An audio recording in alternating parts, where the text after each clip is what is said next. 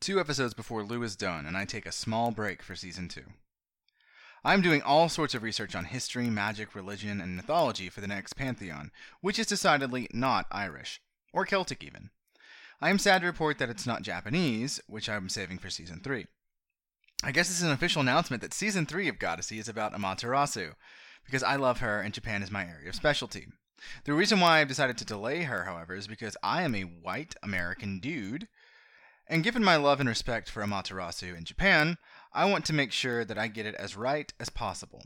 I can handle the language since my rudimentary Japanese is passable, but the material, history, cultural conventions, I need to make sure I have the proper handle on those, in respect of the culture. I'll reveal the subject of season 2 next episode as I start getting the art together for the season cover and such, but nonetheless, things get weird. That's not spelled the normal way, for the record. Hint, hint.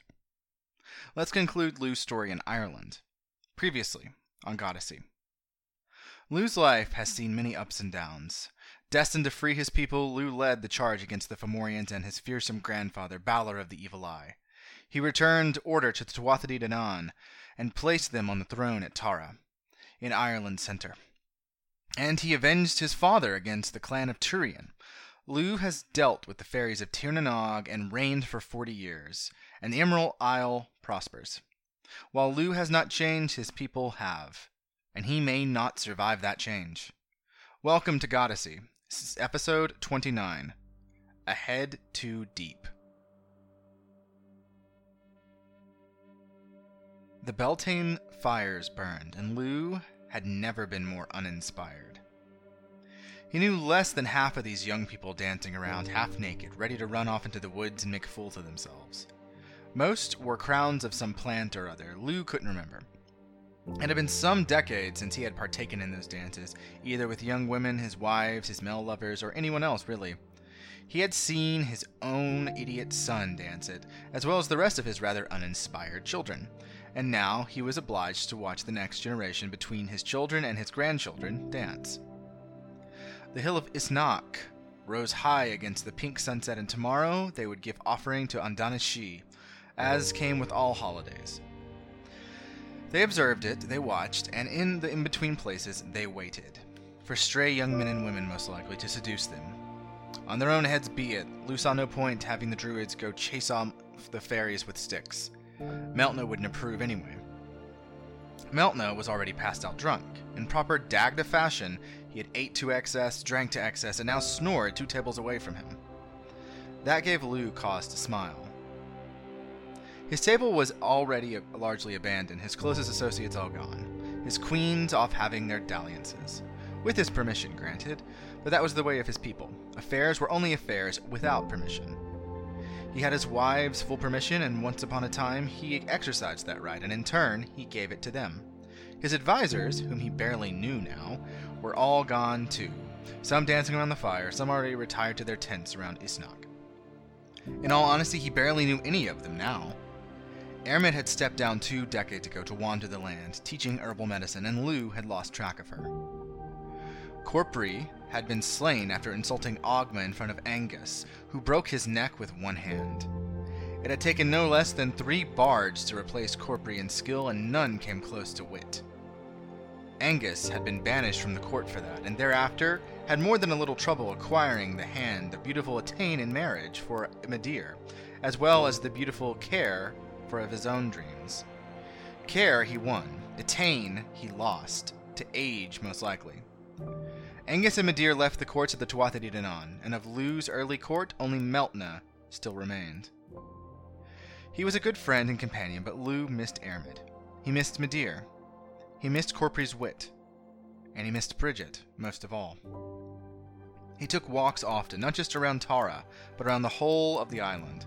He would visit people incognito, hidden by his cloak, and they were none the wiser. When he was young, his people surprised him with their gumption, their wisdom, their tenacity. As time went on, as his reign as king went longer, they surprised him less and less. They grew selfish. They grew weary and fell in love with excess. Prosperity had gone to their heads. As the older generations died and went to Tir na Nog, the younger generations forgot the suffering of their parents, of their grandparents. Lugh did not forget, but Lugh felt alone in remembrance. Lughnasadh was less a holiday about remembering the dead and the power of the fairies, and more about the games and personal prowess of the people. Ancestors were a second thought. At Samhain, youths would bet against one another that they could outwit the Sidhe. Some died. During winter, they did not fear the Cailleach, and many made foolish decisions and unnecessary journeys. And now, at Beltane, they cared more about carnal interaction than giving thanks for the bounty of the land, the land that belonged to the sovereign queens to the Sidhe. Lugh alone felt he remembered. His speeches were ignored. The faces of his crowds were now bored. No one cared what Lugh of the Long Arm had to say. No one cared what the skilled hands could do. No one seemed to remember how he had saved their people.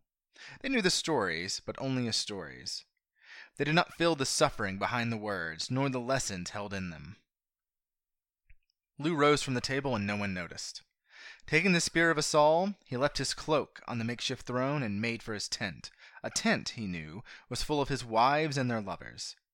He would make for his bed, away from theirs, and there he would sleep off the wine and troubled thoughts, and in the morning he would ride out and make good on his promise to give thanks to Andana Sidhe. His tent was no less loud than elsewhere, though perhaps more private, more intentional warm from a fire in the central hearth maintained by servants, who ignored the spear in Lugh's hand. Asal was always by his side. As he passed his queen's chambers, he smiled, knowing that they were happy. Yet something troubled him. Of all of his queens, Buach, the Princess of Britannia, had never taken a lover that Lugh knew of. She certainly had her lusts, but she never seemed to act upon them. Lugh was no fool, but why would she be making noise now? Why would she be laughing, and with a man no less, in her private chamber in their tent? Lugh would not be humiliated, not tonight. If she wanted to take a lover at last, she would ask permission at last. He entered her tent, unimpeded by her guards. Buach, what is the meaning of this? Both lounged on her couch, undressed and drinking wine, and both rose, though neither tried to cover themselves.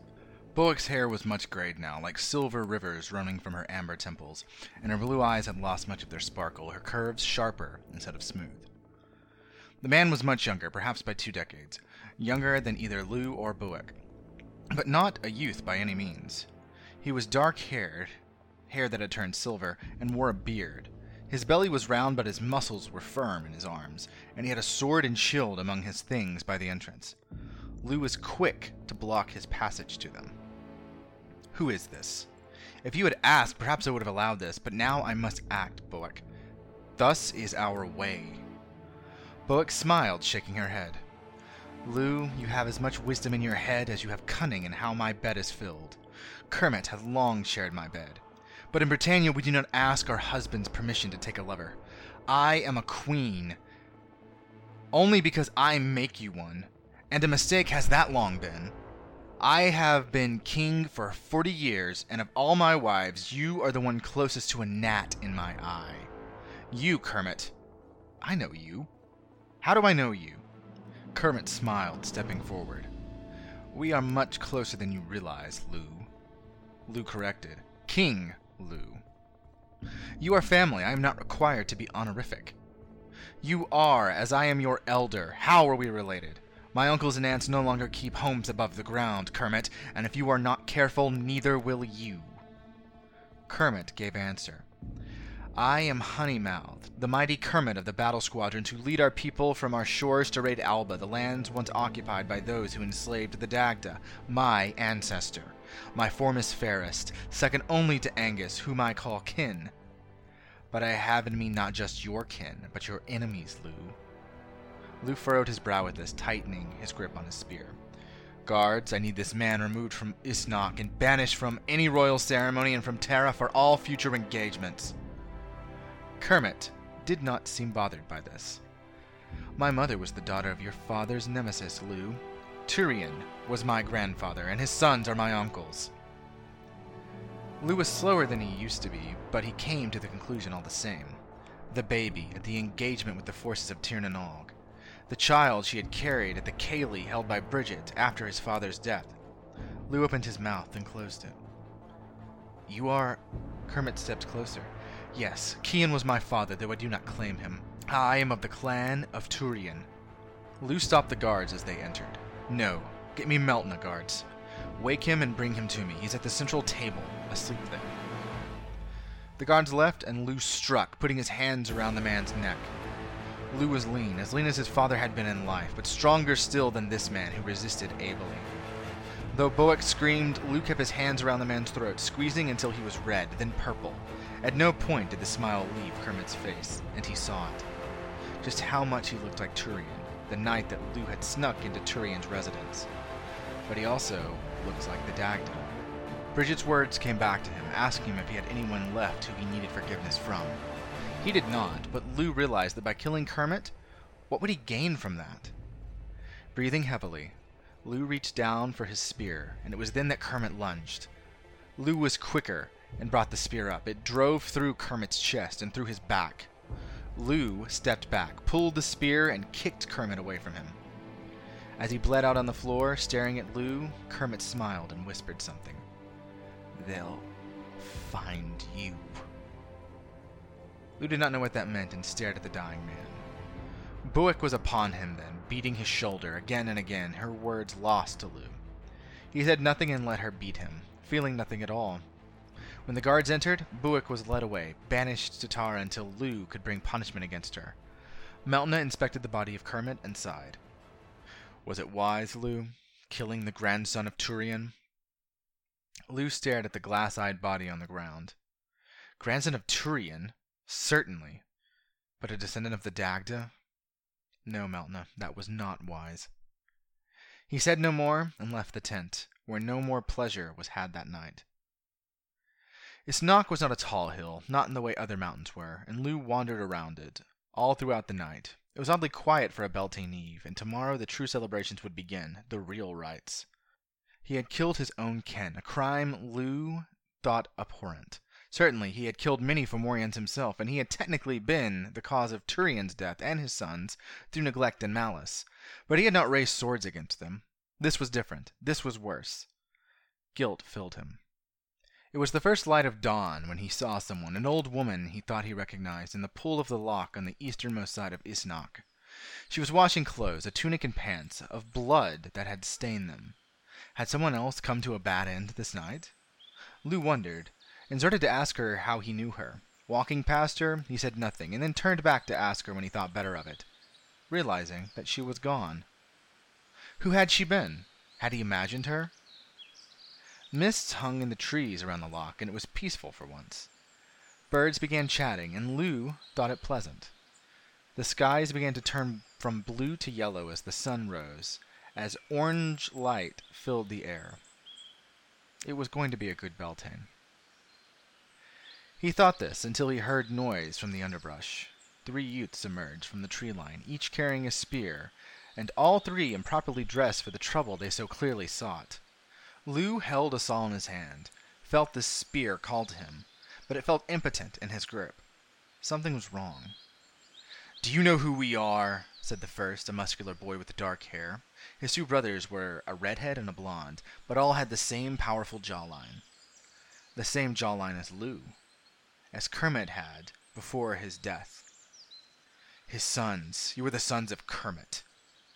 And you are a dead man, said the blond brother, throwing his spear. Lugh dodged and knocked it into the loch, now lost.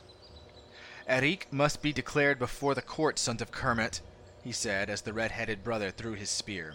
Lugh knocked it away, unable to move due to unsure footing. Adrenaline then filled him. We do not wish for an éraic. We merely want your blood, said the dark-headed brother again, throwing his spear. Lugh knocked it away, but for the impact he lost his grip on the spear of Asal. It flew high in the air and fell into the loch, stirring up silt. What are your names? I deserve that, I think a delaying tactic. He would kill them and be done with it all. With all his might, he summoned magic of the land to him. I am Ithur, called Makul.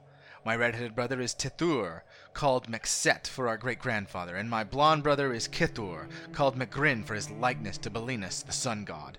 And you deserve less than our names, but we want you to know them before we end you and take your throne. Lugh smiled. And what makes you think the Stone of Fall will accept you? Ithur and Tithur charged him, and he was quick on his heels, yet the mud held him, as if in contempt, and he fell. The two brothers took his arms, as Mekgren took his head and hissed through his crooked teeth. For all his magic, Lugh could not summon it.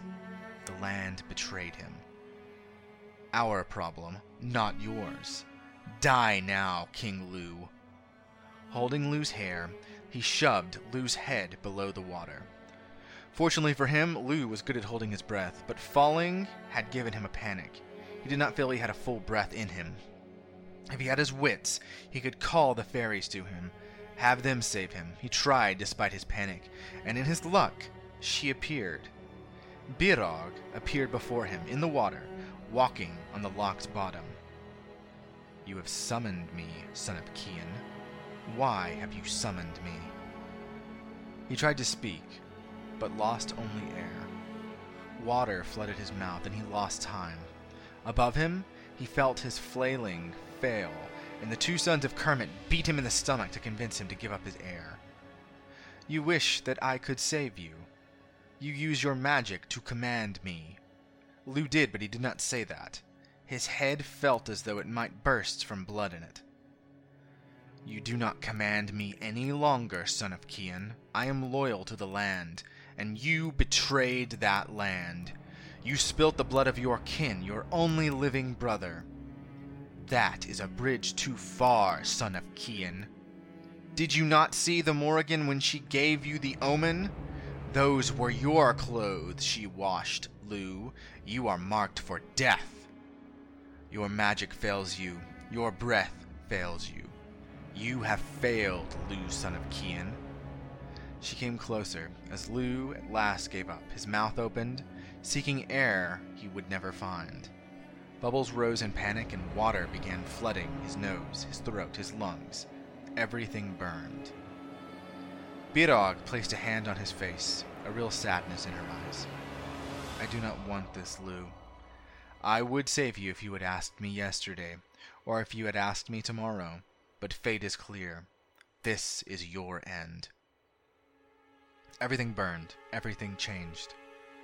His vision began to fog, yet his focus remained on Birog, the fairy woman who had saved him from death in the whirlpool as an infant, who had protected him against the three sons of Yakut and Talchu all those years ago.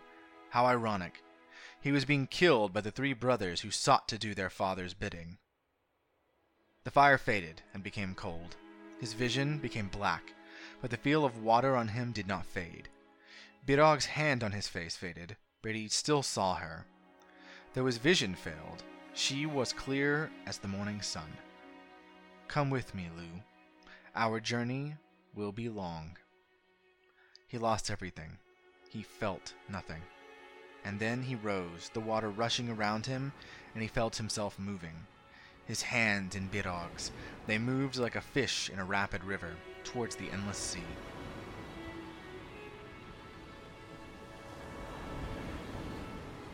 Goddessy is written, researched, and produced by Greg Wright. Additional writing and editing by Sidney Aker, who advises you not to take unnecessary journeys on treacherous roads. Music by Scott Buckley, who can be found at www.scottbuckley.com.au. Additional sounds by Burr Records and Tim Kahn. Want to ask me questions? Check out random things I share on Twitter, or look at mythology memes with me? Check us out on Facebook and Twitter at The Goddessy Podcast. And if you want to support the show, check us out on Patreon. Links are in the show description. Goddessy updates every Monday. Next week is the last episode in Lugh's story. But wait, you say, Lugh is dead! Well, if you haven't been paying attention, death is hardly the end for Irish gods. We're back next week with the answer to life after death in Lugh's story. See you then.